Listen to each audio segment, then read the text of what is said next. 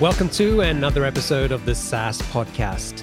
I'm your host, Omer Khan, and this is the show where I interview proven founders and industry experts who share their stories, strategies, and insights to help you build, launch, and grow your SaaS business.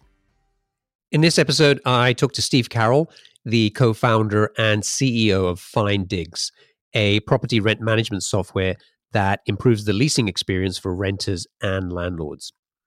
Like many people moving to a big city like New York, Steve had experienced firsthand how difficult it can be to rent a place. He realized that the vast majority of renters were still paying their rent offline or mailing checks every month. So he teamed up with his best friend Keith to launch an online payment solution for renters. People told them that they were wasting their time because banks were already solving the problem and could send out checks for people. But Steve had found the experience clunky and almost got evicted once when his bank accidentally stopped sending rent checks for several months without even notifying him. The founders started their customer research by going to a local New York bar and asking people how they paid their rent. Some women thought this was a pickup line until they'd whip out their phones and show them a Typeform survey. By just taking a scrappy approach like this, they quickly got about a thousand survey results, which gave them enough data to move ahead. Today, about three and a half years later, their business generates around $2 million in annual recurring revenue with a team of 12 people. In this interview, you'll learn how the founders focus on progress, not perfection, with their customer interviews and why you should too. Why they didn't let a bunch of flaws and bugs in their product stop them from getting it in front of their customers. How they discovered a bigger opportunity and pivoted to fixing the leasing process, both for landlords and renters. We also talk about some of the big mistakes they made in the early days, such as selling their product to customers that they clearly weren't ready or able to onboard, and how getting out of the building literally to do customer interviews led to Keith meeting his girlfriend. So I hope you enjoy it. Steve, welcome to the show. Omer, thank you so much for having me do you have a quote, something that inspires or motivates you that you can share with our audience? Yeah, absolutely. I'm, I'm a big quotes guy, but I think uh, the one that I'd like to share today is uh, is from Oscar Wilde, which is some people bring happiness wherever they go, and others whenever they go. You know, to me, it, it just exemplifies the attitude that you need to bring to to motivate people in a startup. I haven't heard that one before. Yeah, I like it. Great. So tell us about Findigs. What what does the product do? Who is it for? And, and what's the main problem that you're helping to solve? Yeah, absolutely. So, you know, I'll start with the main problem here, Omer, which is, you know, renting in the United States, if you look at it as an entity, is more or less unfair. You know, people have very different access to rental housing. And what we see in Findigs is that a big part of that comes down to how we actually evaluate uh, who we want to rent units to and make underwriting decisions whether or not we're going to issue someone a lease and give them the keys to an apartment or rental home. So in today's market, you know, if you look at any operator, they have to make this decision. They're not just going to give you the keys. They have to figure out if you're going to be a good tenant, you're going to pay the rent. And the way they do that today is is very much uh, not based on technology and not based on data. So they're relying on a lot of self-reported information. You know, they ask applicants a bunch of really important questions, um, and then they ask them to provide documentation to prove those claims. And what Findigs does is we create a data layer uh, that exists between renters and landlords um, to make the leasing process 10x more efficient, fraud-proof, and transparent. Awesome. Give us a sense of the size of the business. Where are you in terms of revenue? How big is the team? Yeah, absolutely. So our core product launched uh, over the summer. So we've seen seen amazing growth since then. Um, we're running at about two million dollars in run rate revenue uh, at this point. The team is twelve and quickly expanding. So it's an exciting time for the business. And how many landlords do you have using the product? Yeah, so at this point, you know, we're we're in over sixty thousand units across the United States. That's spread across you know 65 unique customers. And what's exciting to us is you know those numbers keep getting bigger every month. Great. So I want to talk about how you came up with the idea for the business, this business. But before we do that, tell us a little bit about your background. What were you doing before you started this business? Yeah, absolutely. So I got my start, uh, my career started on Wall Street, actually. I worked on the structured products trading desk, which, you know, for your listeners that know anything about finance, is where pretty much all uh, cash flows that are real estate backed are going to trade. So that could be mortgage backed securities, that could be bonds backed on single single family rental or whole loans, fix and flip loans. So as on the sales side of that, I got to see a wide range of how products were underwritten and originated. So been exposed to, to real estate, you know, at arm's length for some time now.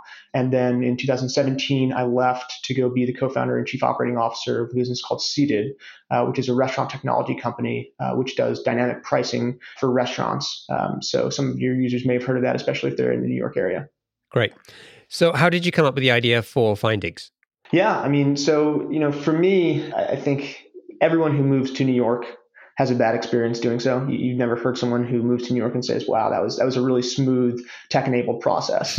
So on, on one hand, you know, I'm, I'm seeing this from the perspective of a 20 something year old in New York City. And you just see all the shortcomings, right? You see you're toyed around with brokers, then you find a place that you like, and now you you don't understand the rules of the game. You don't understand what you need and what's required of you, what credit score is your dog the right breed, anything related to am I going to actually get this apartment or home that I want. You're doing all of this in paper, you know, then from there you're going to sign a contract or a lease in paper, you're going to mail a rent check in paper. It's just obvious obvious to me and to a lot of other people that you know the renting process in the United States isn't tech enabled. So when I looked at that and juxtaposed from my experience on a trading floor, where you have people who are originating bonds and securitized products based off of these cash flows, you can see that there's serious information asymmetry. And you can see that you know the market really needs something to, to A, clean up the experience and to B, be a knowledge base and you know data center for you know both sides of the marketplace. So to me, the problem really stemmed from renting in New York City and just thinking, look, like what part of this is is a place that you could tackle and really make a better consumer experience. Uh, you know, if, if you look at all the technology that exists in the space, you know, you, you can seldom point to one piece uh, really anywhere along the renting life cycle that is a good consumer experience. So to me, that was a landmark sign that uh, that it was time to to try and tackle this business.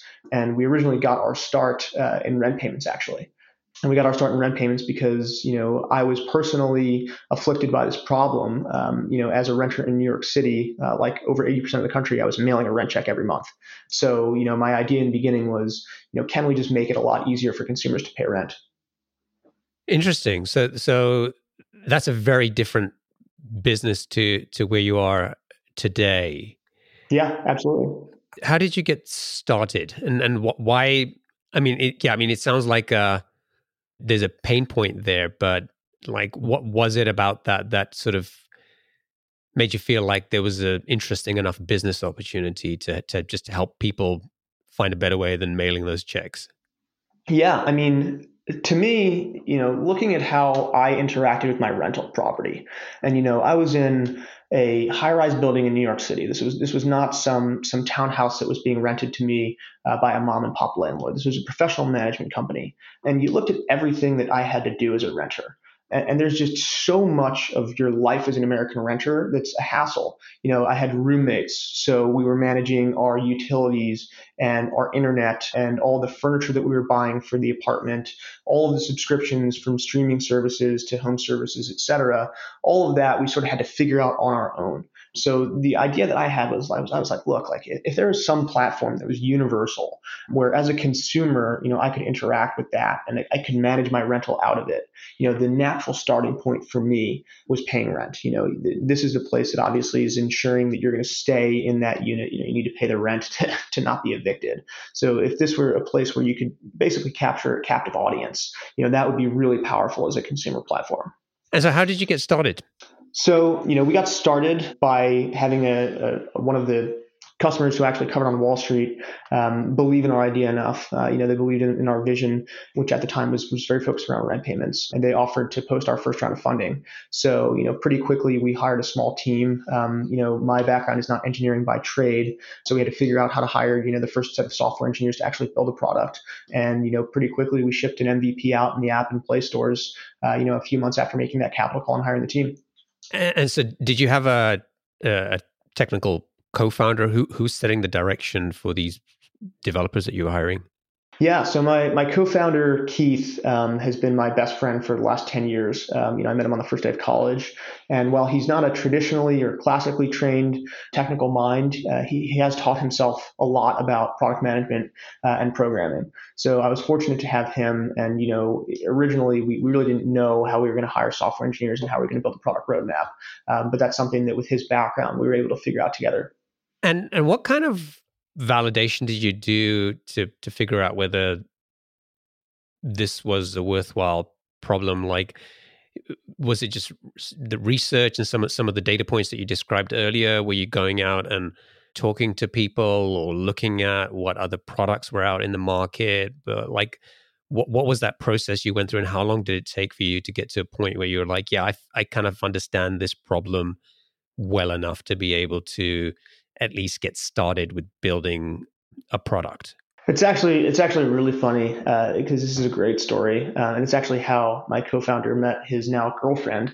So you know, you look at the market research, and the landscape is, is very clear, right? You know, within rent payments at, at the time we were doing this, and this might have changed since then. You know, over 85% of people were paying rent offline. Um, and tellingly, you know, the, the, the, commentary that we were getting is like, look, Steve, you know, banks are actually trying to do a better job of making this easier. So your bank will send a check for you. And I went through that experience with several different banks and did some user testing on my own um, and found that to be a really clunky experience too. And actually, uh, I almost got evicted because of it. Because when I set up TD Bank Bill Pay, you know, they basically just didn't send the check and didn't tell me. So for months, I, I wasn't paying my rent unknowingly. Hmm and you look at the numbers and only 7% of people are using their bank to pay their rent uh, via the bill pay feature. So the next step in this is we said okay like look the market the market landscape is clear. You know people are not paying rent online. You know we did some research as to as to why software adoption on the supply side and the landlord side hadn't been higher but really we wanted to dig into the consumer side of things. So we put together all sorts of surveys and at the end of the day i told my co-founder and one of the guys who was working for us i said look you know here's my credit card. Uh, I want you to go to bars and I want you to get 20 survey results a day here uh, on why people, how people pay rent and would they use something that made it easier. So we actually took a really bootstrapped approach of, of going out in New York City uh, and just talking to as many people and approaching them and saying, hey, how do you pay rent? Uh, is it is it easy? Is it enjoyable, et cetera? And once we had collected about a thousand results in that survey, the numbers held up as we imagined they would and said, look, we, we have something here that we can make a lot easier for consumers. And and so, tell me about the story on um, how your your co-founder uh, met the, the the woman of his his dreams. Yeah, it's actually really funny. So on the first day, uh, my co-founder is uh, he's not an introvert, but he he's not someone that is just going to go strike up conversations. So to me, this was a great exercise for him because it's you know as on the ground user testing as you can do. And on the first day, I actually I couldn't be there. I couldn't be out the bar with them. I had something else, another commitment. So I said, guys, don't come back until you have 20 results. So they go to this bar, and the very first person that they approach, she thinks that he is just absolutely making this up as a pickup line. But he pulls out his phone, and there's a type form survey there and he makes her fill it out. And it turns out not only does she pay rent with a check and hates doing that, um, but also she was pretty into Keith. That's funny. uh, I, yeah, I got to say, it's like I've never heard of anyone doing kind of these customer development interviews by going into bars? well, I knew it was a place, you know, we like bars. So uh, if we could make it someplace enjoyable and have a few beers along the way, then that turned out pretty well. All right, so so you you you get the product built. How how long did it take for you to ship the first version of the product? We shipped the first version in a little bit under five months. And and just kind of describe what what it was doing. I mean, obviously there was some kind of interface where if you're a renter, you can go there and, and pay. But but what was going on behind the scenes?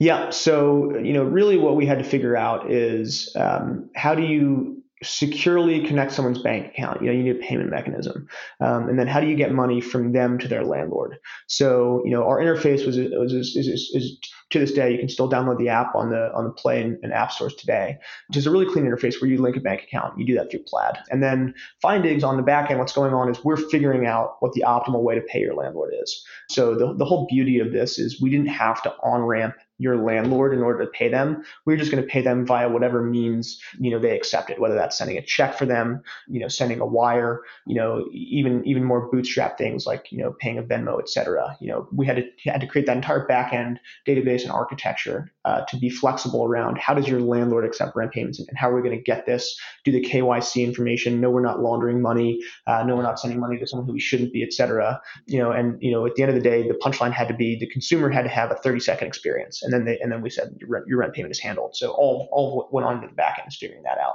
Okay. So, so it, it takes about five months to, to build the product. And then what happened? How did you, how quickly did you get customers? Yeah, I mean, uh, shockingly, people hate sending rent checks. So, you know, we started sending, uh, you know, in the first month that we launched the product, um, you know, I think we sent like 400 rent checks and 400 payments out to landlords without doing really any marketing. So it was incredible validation for us. You know, we started running some some basic Facebook ads from there and just growing our footprint organically. You know, we wanted to be smart about growth because at this point, you know, the, the piece that I'm missing uh, that I'm not telling you about is, you know, we had this entire vision for a rewards marketplace um, built on the back end that we hadn't yet built out. Um, so we were being a little bit uh, throttled about growth uh, because you know we wanted to have the users and the proof point to that to approach the brands that we were ultimately going to use uh, to fund the whole thing. And and then how are you charging for that service? Were you just taking a fee for each rent payment? No, actually, you know, part of our thesis here was that we could eventually monetize via other mechanisms. So we made it a free service for consumers. And what was cool to see actually, Omer, is actually when we when we launched it, we had we said this is free. You know, we're, we're gonna handle this for you for free. But if we've made it easier to pay rent, feel free to leave us a tip. And you know, users could voluntarily elect to leave a tip. And actually, 75% of people were doing that. So you've got the product, you've made like like it would have been tempting to say okay let's let's try to build something on the back end that makes it easier for landlords to accept the payments and and you didn't go down that right you were just like well like we'll just deliver the payment in what whichever way they want and you're not charging people to use the service. So i guess the only possible objection might be do people trust the product and connecting up their bank account? And it sounds like people were having enough pain that even that wasn't really an issue for you. Yeah, I mean, I think we did a good job in the early days there of, of really thinking about the UI, and the UX around this. You know, it's it's obviously something that we're very wary to do as consumers, but something that we've seen in a lot of places. You know, you, you link your bank account to all sorts of things these days, and I was frankly shocked um, at the willingness that we saw in the early rollout for people to link a bank account. But you know, I think we had enough out there, you know, on the on the brand side of things. You know, the, the little content that we pushed, uh, people got comfortable with it uh, at a rate that was a lot faster than we had originally anticipated. I mean, this. I, I'm surprised. This is like we're in 2021. You launched a product a year ago, and you're saying that still, like, what was the number? Like over 80% of people are, are sending checks in the mail. Yeah, 80% were, were uh, paying cash, check, or money order to their landlord. So the online adoption rates um, had been, you know, sub 15%. And that's inclusive of the, you know, five to seven percent of people that were using their bank bill pay uh, on a monthly basis to pay their rent. So the numbers were quite staggering. That is shocking. So at some point, you shifted to B2B business and started focusing primarily on, landlords. Can can you explain like how that happened and why you decided to to make that shift? Yeah, absolutely. So, you know, my background prior to Findigs was was working as, as chief operating officer of the restaurant app Seated. A lot of what makes Seated work, if you're unfamiliar, is the consumer partnerships. So basically, the way Seated works is, you know, if you and I were going out to dinner in New York City tonight, you could book a reservation on Seated. And you, as a person that made that reservation, are going to get a dynamic reward based on the time that we go to the restaurant. So, you know, if you and I went to Da Umberto in New York City today at 6 p.m., you might get uh, 30% of whatever we spend in the restaurant, you, you get it back. And you're going to get it back to one of Seated's brand partners. So in, in credit to Lululemon or, or SoulCycle or ClassPass or Uber. And, you know, having, having looked at those partnerships and understanding how brands thought about their customer acquisition costs and retention economics, you know, a big part of the original vision was to plug in those brands to this rent payments platform. You know, if you could control the rent payment, then you could give brands uh, a monthly audience uh, and and use them and tie them to your rent payment. So you could say really cool things like, you know, Omer, if you go to Flywheel this week, you can get thirty dollars off of your next month's rent. Or you know, if you if you buy a Casper mattress, you can get three hundred dollars off your next month's rent. So a big part of what we wanted to do was natively negotiate those partnerships and use the control of the rent payment to tie all these incentives for consumers. Um, so, you know, the, the way that we went about this was first, obviously, we had to solve one side of the marketplace, which was, you know, getting people to pay rent through us. Um, then pretty quickly, I turned my attention to building these partnerships. And all of these partners, uh, they kept saying the same thing to me, which is really interesting. They said, Steve, you know, we love the idea of our brand being able to help people pay rent by consuming our good or service. Um, but what you have to understand is that when people are moving, that is when they're the most valuable customer to us. So if you could give us access to consumers when they're moving, you know, we would have a lot more margin to play with, and you'd basically make yourself an indispensable partner to us. So we looked at this and said, okay, we already have this audience uh, of people who are paying rent through us, and we obviously know who their landlords are. So you know, how do we get access to them when they're moving? And how do we how do we control more of this uh, you know renting journey? And the natural extension for for us was you know to pick up the phones and to start calling all the landlords and the property managers that we were sending checks to and to figure out what happens before people move in. Um, and, and, that's really where we identified um, just this massive pain point around how rental applications and tenant screening happen in the United States. And that's when we said, look, if, if we could get this right, you know, payments and everything else would come naturally. Um, but this is this is clearly the highest friction, highest stakes piece of the renting journey, and something that no one seems to be happy with their existing technology around.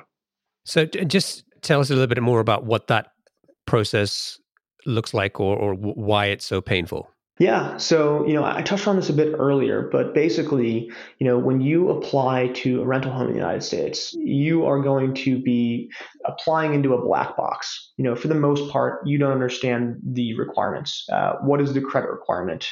Is your dog the right breed? Has someone else applied before you? You know, what is the income requirement? Am I going to need a guarantor? You know, all that stuff is, is fairly opaque. Um, and, it, and it's opaque because as an operator trying to make a leasing decision, right, most of the information uh, is coming from the applicant who wants to rent your unit, who you know has a perverse incentive here. You know, you're, you're incentivized to overreport your income.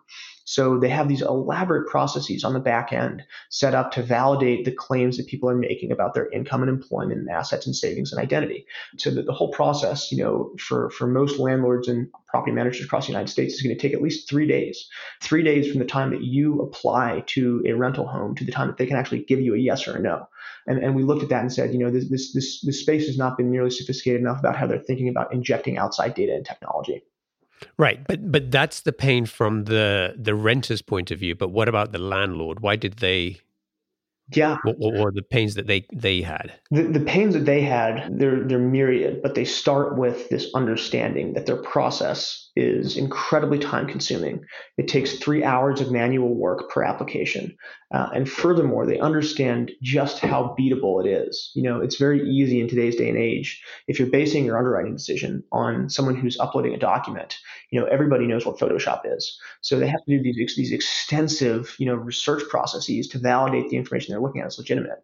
So, you know, the, the stat that, that's thrown around a lot is that 97% of landlords and operators encounter at least two instances of fraud in their leasing process in, in a one year period.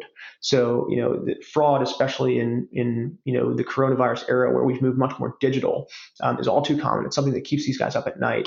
And then there's a host of, of regulatory challenges and compliance challenges because obviously this is, this is an important decision for them um, that the government is just not going to let them make on their own.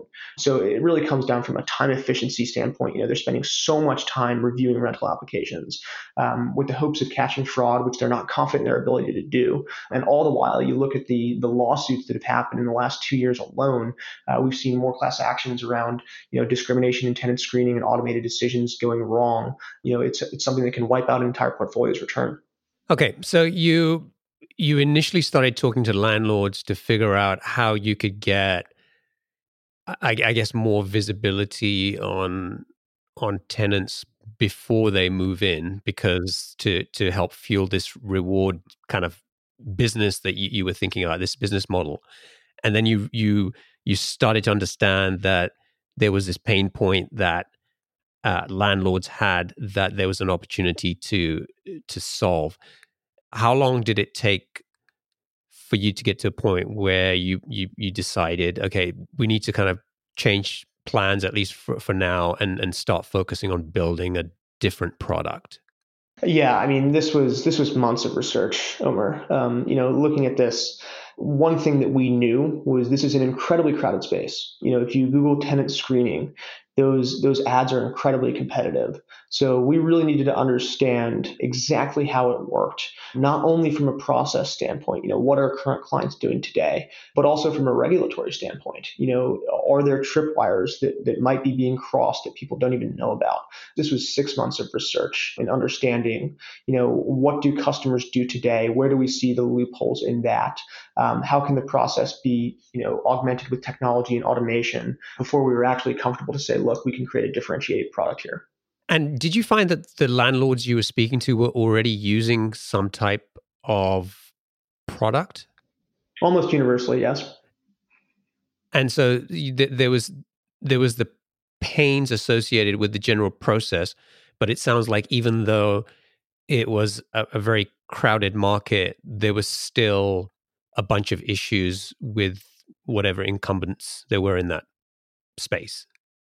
Absolutely, absolutely, and you know I don't want to to speak ill of any existing companies or, or competitors, um, but you looked at these and you know their their satisfaction with them was was extremely low, and it it was low because you know, a lot of these guys place all of the onus on the operator. You know, the technology just moves information around. Um, it doesn't do anything to help you structure it, um, to help you augment your workflow, to help you task track or anything like that. So they were incredibly frustrated. You know, this process shouldn't take as long as it does, and they understood that, which is really where we saw the opening. Okay, so you, are building now an, another product, and and so uh, how long did that take for you to to come up with a solution for landlords? Yeah, um, it took you know, well, it depends on what you count as uh, as come up with a solution because we we thought we had a solution several times along the way, um, and it turns out that as soon as we actually you know try to put it out into the wild, we realized that there were just glaring shortcomings in it. So you know, from the time that it took us uh, to go from customer research um, to the time where we actually had something that we felt like was the first version or the MVP of what we could scale on top of, you know, that is that's a, a five month period there. So, so give me an example of uh, you said you put it out in the wild and you realized that you know you hadn't quite nailed it. Can you give me one example of that? Yeah. So when you're when you're looking at this, you know, a big part of what the objective is is to to validate key pieces of information, right? You, you, your leasing decision is going to be based off of someone's identity, uh, their income, how long they've been at their job, their previous landlord references, you know, a whole host of inputs which are actually different for everybody. So, you know, in the beginning, we didn't realize just how different everyone's leasing logic was going to be. So, you know, per the Fair Housing Act and per the Fair Credit Reporting Act, you know, as someone who's evaluating someone for rental property, you have to have a standardized way that you do that. So, usually you're going to see people who um, have a point ranking system. So, you know, you're going to apply and you're going to get a score. And, you know, oftentimes the highest score will be the, the person that gets to be the tenant or, or wins that apartment. So, in the early days, we, we thought we'd set up this, this, you know, beautiful scoring system and then we just kept realizing that like there's so many inputs we didn't we didn't even have. You know, we thought it would be enough to say, okay, we're going to weight the income requirement differently, or we're going to weight your employment requirement differently. But as it turns out, you know, landlords across the country, they have so many different inputs they're going to include. So we had to go back and, and you know figure out how to make our back end flexible to accommodate basically any you know decision tree. And, in so doing, it's like people look at the product and they said, you know, this is obviously a lot cleaner UI and a lot cleaner UX than what we're used to. But you know, what about this one thing that we need to have as an input? And you know, our response is, uh, hang on, we'll, we'll be back to you.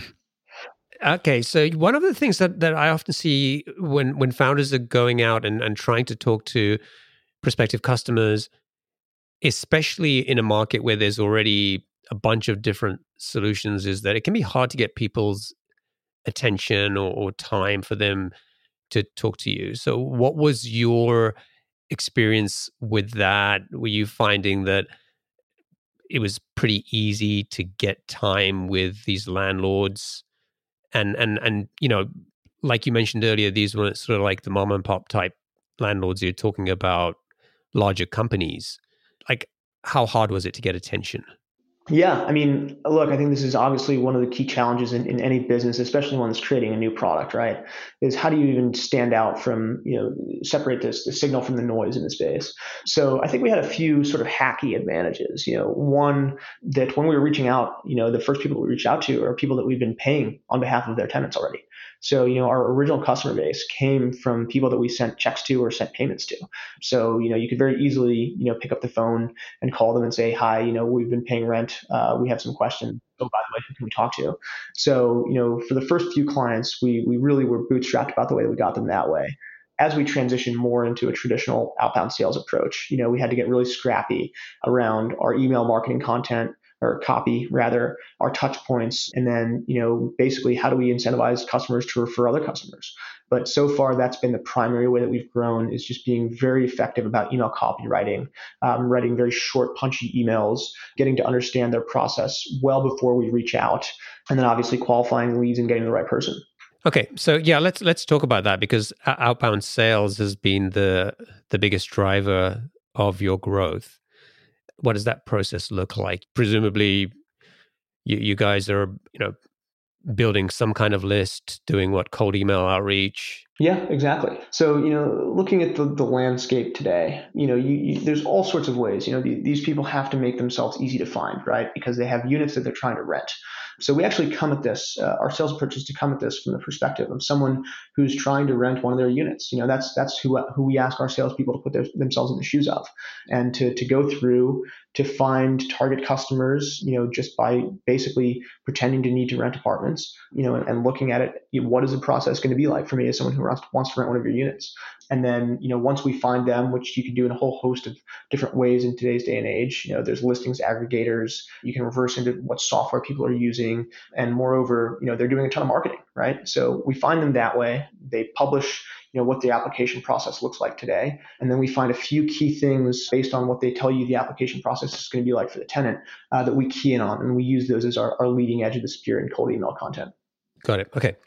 So one of the things you, you mentioned before we started recording was some of the the experience you had in the early days with with uh, finding customers and you know getting them onboarded manually and, and some of the issues that sort of that created. Tell us a little bit about that because I think there's a useful lesson there for for for a lot of people. Yeah. So, you know, Omer, the, the way that I look at, you know, sales in general um, at startups, you know, having having done this in restaurants and now landlords and property managers is, you know, in the in the early days, you know, you are creating as little friction as you can. You know, your your, salespeople are probably counting a verbal yes as a win. And you know, anybody who is going to use your product is, is a win for you because you have nothing. You have no brand, you have no recognition. If you can get people to use a product, that's key to iterating on it and making it smarter, better, faster, stronger, etc. So in the beginning, we were casting a really wide net you know, casting a wide net not only across types of operators, so whether they had single family homes, class A apartments, class B apartments, class C apartments, but also based on what their process was like you know, we weren't really understanding because we didn't have a knowledge base how they were doing it in granular detail. So when we would show them the product demo, which was the same for everybody in the early days, we were just kind of gunslinging. We were showing them like, look, this is what we can do. We can make this process so much more efficient because we have all of this outside data and all of this proprietary, you know, algorithmic rules-based approach that we're going to take to this. And the clients would look and they would say, wow, this is great.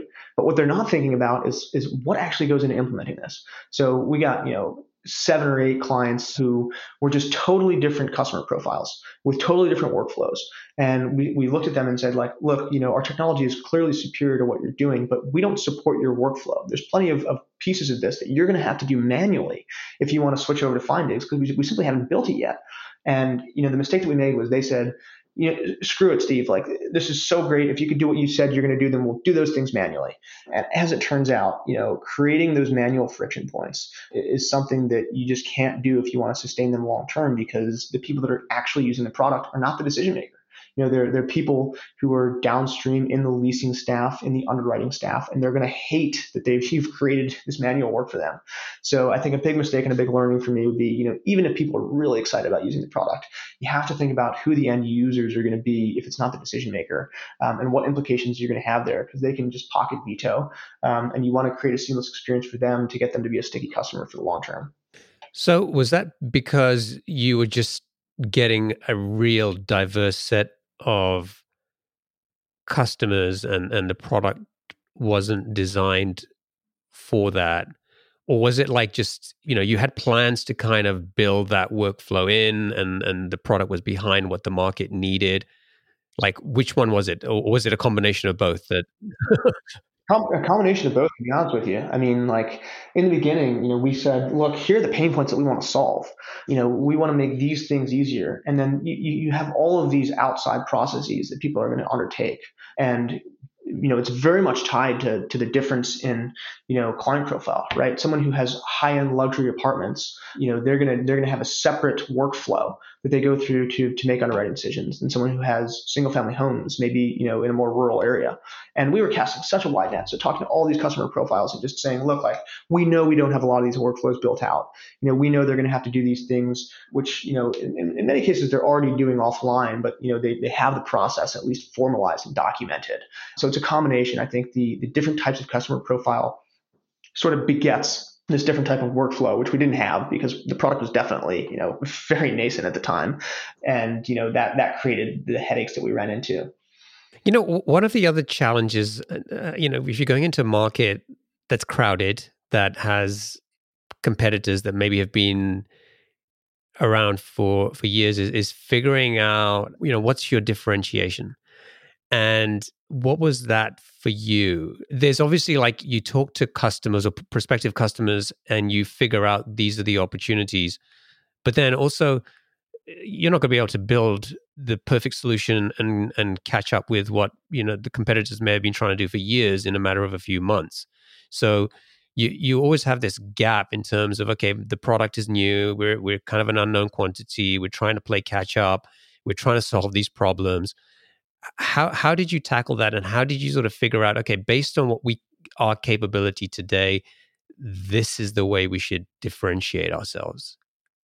Yeah no i think uh, it's a great question and obviously whenever you have incumbents who are in the space for decades you know there, there's going to be elements of their business that you just can't compete with. So where we really set out to compete was we are going to create a product that makes it a better experience for people to apply and makes it quicker for them to get into apartments. But on your side of things, we are going to be the best in the business at taking an ML with a human in the loop approach and a rules based approach to validating all these really important things from identity to employment, et cetera. We're going to do that better than anybody else. And we're going to do that because you know we, we, we think we have the team in place to build the most sophisticated leasing engine and decision trees you know in the business. And it's that sort of look like they believe that our data is more sophisticated. And when they believe that, you know, that's why they were willing to sort of take the gamble on, on creating these manual headache because they thought that we were accessing a level of granular information and process that they couldn't get with their other software providers.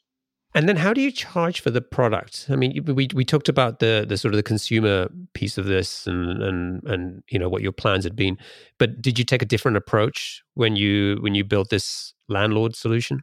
Yeah, I mean, we looked at this and we looked at, at, what everyone's costs were today.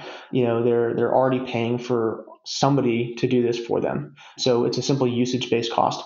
Okay, so it's what is it? Is there is there a, is there a flat monthly fee? Is it based on the number of properties, transactions? What is it?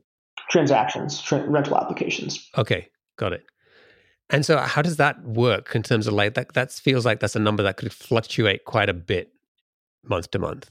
Yeah, you know, actually, um, it, it, looks a lot like SaaS revenue. It, looks a lot like recurring revenue because you know these these people manage large portfolios and their leasing volumes and their application volumes are actually quite predictable. You know, over the course of a year, you you know how many units are going to turn over for the most part within a few percentage points, and you know how many applications you're going to get per vacant unit.